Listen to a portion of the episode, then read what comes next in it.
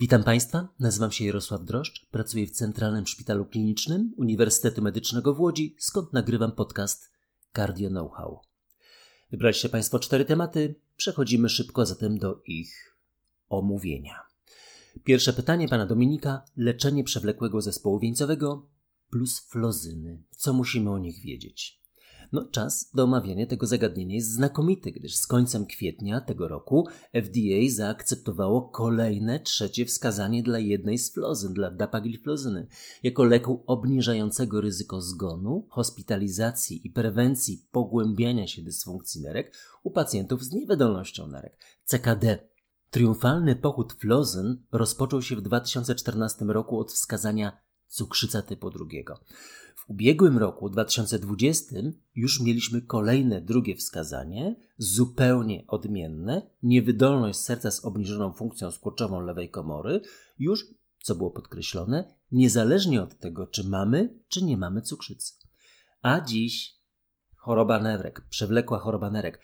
No, powiedziałbym, że to jest rewolucja w tej materii, ale to jest domena naszych wspólnych działań z internistami, z nefrologami, diabetologami, bo rzeczywiście dysfunkcja nerek zaczyna królować w naszych szpitalach.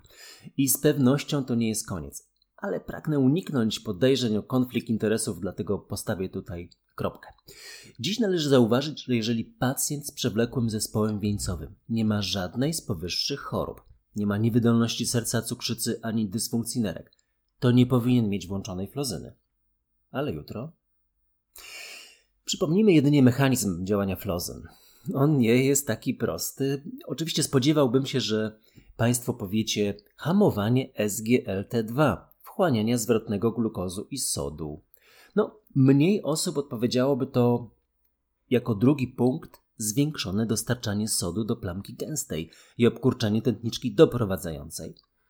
Jeszcze mniej, chociaż tutaj może zwrócilibyście Państwo uwagę na niewielki efekt diuretyczny związany z utratą sodu z moczem i glikozuria, utratą glukozy z mocza.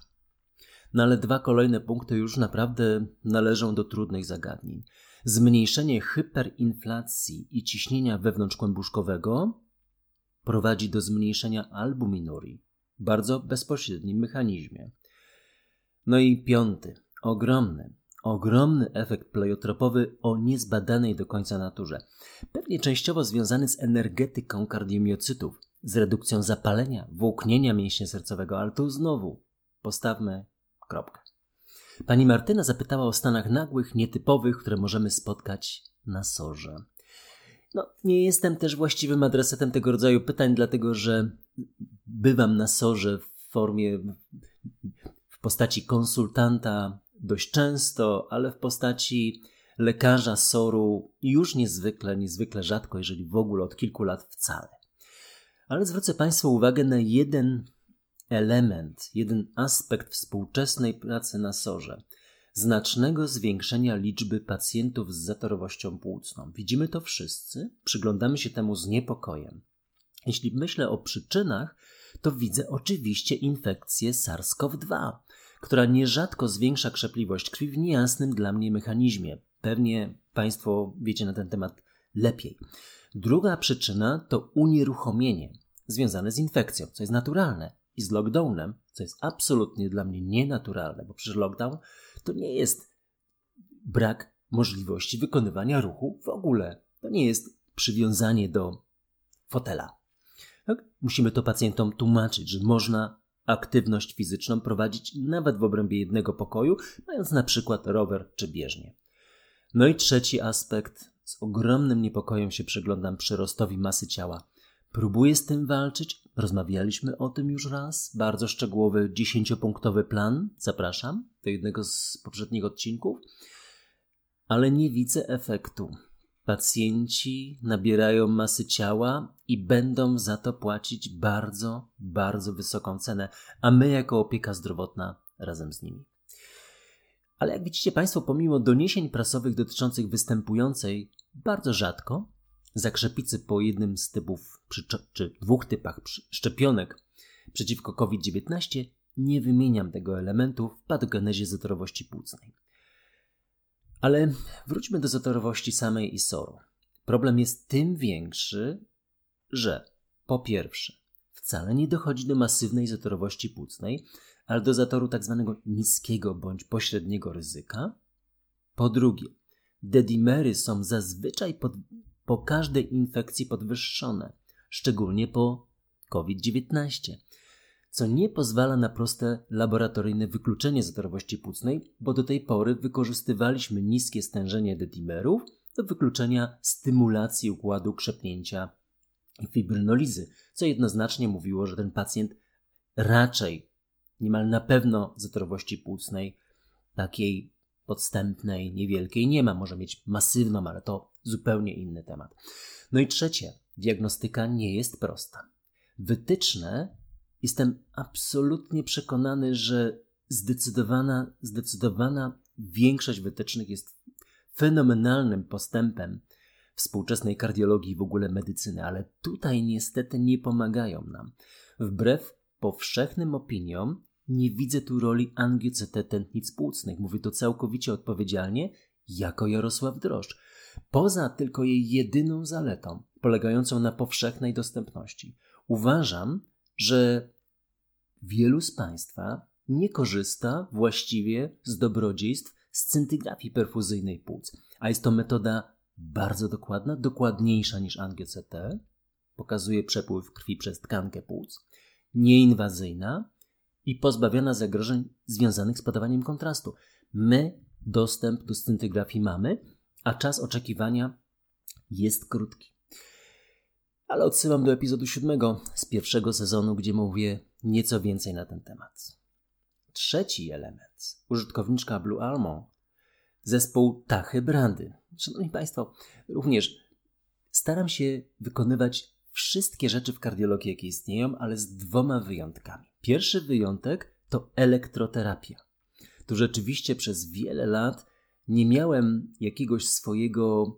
Mm, swojej dużej aktywności. Na samym początku pracy zawodowej miałem pewien, pewien kontakt, z, mm, ale to nie. To, to było 30 lat temu, więc ta wiedza już mi się nie przyda. Poza tym tej wiedzy już prawie nie mam. I nie czuję się tu ekspertem, osobiście zazwyczaj zwracam się do pana profesora Krzysztofa Wranicza w trudnych diagnostycznie przypadkach. Drugie pole to oczywiście, za moment będziemy o tym mówić, kardiologia 18 lat i mniej, czy mniej niż, czy 17 lat i mniej, bo oczywiście jestem kardiologiem osób dorosłych. Ale w obrębie zespołu Tachybrady mam też pewne swoje przemyślenia. Cztery. Wcześniej niż jest to powszechnie stosowane, powinno się według mnie włączać doustne antykoagulanty. Oczywiście wytyczne Państwo znacie, ale poszukiwanie arytmii nadkomorowej, no czasem powiedziałbym, że jest zbyt mało stosowane. Ryzyko migotania i trzepotania przedsionków to naprawdę duże odsetki w tej grupie pacjentów z zespołem tachybrady, a wynik kalkulacji skal Czadzwa-Wask jest zazwyczaj bardzo wysoki szybkie rytmy, naprzemienny, wolne rytmy. Państwo kojarzycie w większości z, ze wskazaniami do kardiostymulatora, a to tak nie jest. To też prewencja udarów mózgu. Po drugie, stanowczo odradzam leki antyarytmiczne podawane, czy nawet beta-blokery, podawane na takie sformułowanie kołatanie serca, zgłaszane przez pacjenta. Warto, to trzecia sprawa, unikać digoksyny, której pole działania jest dziś naprawdę mocno ograniczone. I czwarta sprawa. Ta decyzja o implantacji stymulatora u pacjentów z omdleniami jest prosta, ale bez omdleń czy utrat przytomności w zespole chorej zatoki powinna być podjęta bardzo, bardzo rozważnie i często korzystamy z kilkukrotnych badań holterowskich i rzeczywiście tu nie odważyłbym się podjąć decyzji bez kontaktu z naprawdę odpowiedzialnym kardiologiem, elektrokardiologiem. No i czwarta rzecz. Użytkownik Vitoles prosi mnie, abym skomentował dziecięcy wieloukładowy zespół zapalny PIMS. Wspomniałem poprzednio, że absolutnie nie podejmuję się omawiania zagadnień, w których nie mam osobistego doświadczenia. Pracuję w klinice kardiologii dla dorosłych osób, pracuję bardzo dużo w poradni, widzę dziesiątki pacjentów tygodniowo, e, zaglądam do izby przyjęć, konsultuję w Centralnym Szpitalu Klinicznym mnóstwo pacjentów, ale nie ma tam zespołu PIMS, nie ma w ogóle młodych osób, więc komentować mi tego nie wolno. Odsyłam do znakomitego artykułu i link Państwo znajdziecie w transkrypcie do tego e, w Lancet. Luty jest w pełnej wersji. Naprawdę świetnie czytałem wczoraj. E, dużo ciekawych rzeczy. Ale przy okazji zdradzę Państwu jedną tajemnicę. Osobiście kieruję się zasadą maksymalizacji korzyści dla moich pacjentów. Mam takie podejście, że jeżeli państwo polskie zainwestowało w moją edukację, a wspomniałem o tym, że miałem niezwykłe szczęście do nauczycieli, nie będę ich teraz po raz kolejny wymieniał, ale to byli naprawdę najlepsi z najlepszych. I ta edukacja mojej osoby musiała kosztować majątek i wysiłek, i finansowa strona, i wiele, wiele jeszcze innych rzeczy. W związku z tym kieruje się na schorzenia częste i koncentruje się na nich, na schorzeniach częstych, groźnych, a jak starczy mi czasu, którego nie mam, przechodzę do tych rzadszych. Czasu, jak wspomniałem, nie mam. Natłok pacjentów duży, stale wzrasta, w związku z tym koncentruję się naprawdę na leczeniu, diagnostyce niewydolności serca wadach serca, których jest coraz więcej, wada ortalnych, powinniśmy chyba o tym wspomnieć kiedyś, zespołów wieńcowych, przewlekłych, bo tu jest najwięcej błędów lekarskich, jak widzę i to jest podcast dla lekarzy, więc mogę to spokojnie powiedzieć. Nadciśnienie. Mamy tu sporo jeszcze do zrobienia. No i wreszcie oceniam tą liczbę chorób, które klasycznie rozpoznaję w poradni na około 50. No, na tej liście nie znajdziecie Państwo przykład kardiologicznych powikłań COVID-19.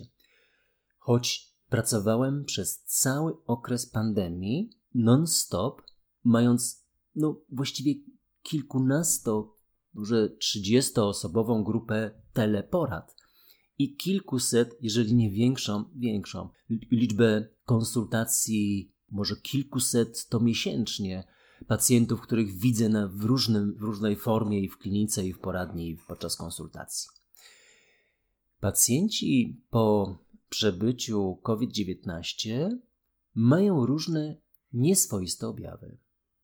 Poza powyżej wspomnianą zatrowością płucną i łagodnymi w sumie zaburzeniami rytmu, które są związane notabene z każdą infekcją, ta jest szczególna, mam ogromny szacunek i pokorę, ale mimo wszystko to infekcja i zaburzenia rytmu jej towarzyszą w sposób immanentnie powiązany. Nie znalazłem żadnej nowej jednostki chorobowej z zakresu kardiologii. Pytałem się ordynatorów, mamy regularne spotkania 22 ordynatorów oddziałów kardiologicznych i nie ma żadnej informacji, która by do mnie dotarła, że mamy jakąś nową jednostkę chorobową, która byłaby związana z SARS-CoV-2 czy z COVID-19, wirusem bądź chorobą. Nie ma więcej zawałów serca, bo to sprawdziłem. Zobaczcie Państwo, kardiologia polska, ostatnio opublikowany artykuł w Brief Communication jest na pierwszej stronie kardiologii polskiej. Nie ma więcej nagłych zgonów, prawdziwej niewydolności serca, nie ma więcej wad. Na razie. Najłatwiej pomylić można tą jednostkę związaną z kardiologicznymi, tak zwanymi powikłaniami, o której czasami dowiaduje się z periodyków niemedycznych, z niewydolnością serca. Ale zwracam Państwu uwagę, to nie jest niewydolność serca. Nie ma na przykład przewodnienia, nie ma związanych z tym szeregu objawów klinicznych badania podmiotowego. Badacie Państwo pacjentów z niewydolnością serca? Osłuchujecie? Jest trzeci ton? Umiecie osłuchiwać trzeci ton? Może o tym też kiedyś warto wspomnieć, bo to rzeczywiście ogromnie ułatwia mi pracę w poradni. Nie ma nykturii, ortopnoe, astma kardiale, no i klasycznych symetrycznych obrzęków powyżej kostek. A zatem pacjenci mają dolegliwości. One są zbliżone do dolegliwości chorób pacjentów z chorobami układu krążenia, ale to nie jest powikłanie kardiologiczne SARS-CoV-2 w moim przekonaniu. No i mamy 15 minutę. Szanowni Państwo, byliśmy w Stanach Zjednoczonych, byliśmy w Hiszpanii, byliśmy w Nowej Zelandii, w naszym zestawie rekomendowanych książek, a my dzisiaj mamy niezwykłą powieść która otworzyła mi oczy na jedną trzecią świata. Bo generalnie, może już dzisiaj nie, ale kiedyś Chiny były, stanowiły jedną trzecią populacji współczesnego świata. Cesarzowa wdowa Sixi. Oczywiście moja wymowa jest niewłaściwa. I również w taki niewłaściwy sposób wymienię autorkę tej powieści, właściwie książki historycznej. Jung Chang, 2013. Wstydzę się, ale przeczytam Państwu tak, jak to widzę. Tłumaczyła Anna Gralak w 2015 roku, wydawnictwo Znak. Przeczytam Państwu początek. Wiosną 1852 roku, podczas cyklicznych ogólnokrajowych wyborów cesarskich nałożnic, władca zwrócił uwagę na. Y, reszta nie nadaje się do przeczytania takim otwartym podcaście. Zobaczcie Państwo dlaczego. I tak rozpoczyna się ta fascynująca opowieść o kobiecie, która rządziła jedną trzecią ówczesnej ludności świata i porównywała się z całkowicie dla mnie zrozumiale z królową Wiktorią. Nie mogła jednak objąć tronu. Jej mądrość, pracowitość, upór w realizacji założonych celów w niełatwych czasach nadal są niełatwe dla kobiet, ale wtedy to rzeczywiście i Chiny stanowiły nieproste miejsce dla mądrych kobiet. Wprowadził Chiny w nowoczesną epokę przemysłu. Kiedy tuż przed pandemią odbyłem dwie podróże, o których, do których wracam często. Wspominałem o jednej do Filadelfii, Nowego Jorku w listopadzie 2019 roku i kilka miesięcy wcześniej do Pekinu, rozpocząłem czytanie tej książki. Skończyłem ją w samolocie tuż przed wylądowaniem w Pekinie i poprosiłem sąsiadkę o przeczytanie. Sąsiadka była Chinką. E, o przeczytanie imienia cesarzowa wdowa Sixi. I byłem zdumiony, że to zupełnie jest inny wyraz. W związku z tym dla Państwa poprosiłem moją znajomą, i znowu chyba przekręcę, Xiang Gong, o pomoc. Oczywiście nie podejmuję się powtórzenia tej fantastycznej wymowy, która budzi mój ogromny szacunek i podziw. I trenujcie Państwo, Państwu się uda. Jeżeli Państwo będziecie mieli jakieś uwagi, komentarze, pytania, kierujcie na media społecznościowe. Postaram się udzielić odpowiedzi. Na tych mediach też Państwo znajdziecie takie możliwości głosowania na kolejne odcinki. Postaram się opowiedzieć o Państwa, czy wyjaśnić pewne elementy, tak jak dzisiaj wyjaśniałem te cztery powyższe. I bardzo, bardzo jestem Państwu wdzięczny za promocję tego podcastu wśród kolegów, koleżanek oraz komentarz, choćby nawet jednym słowem. Bardzo dziękuję.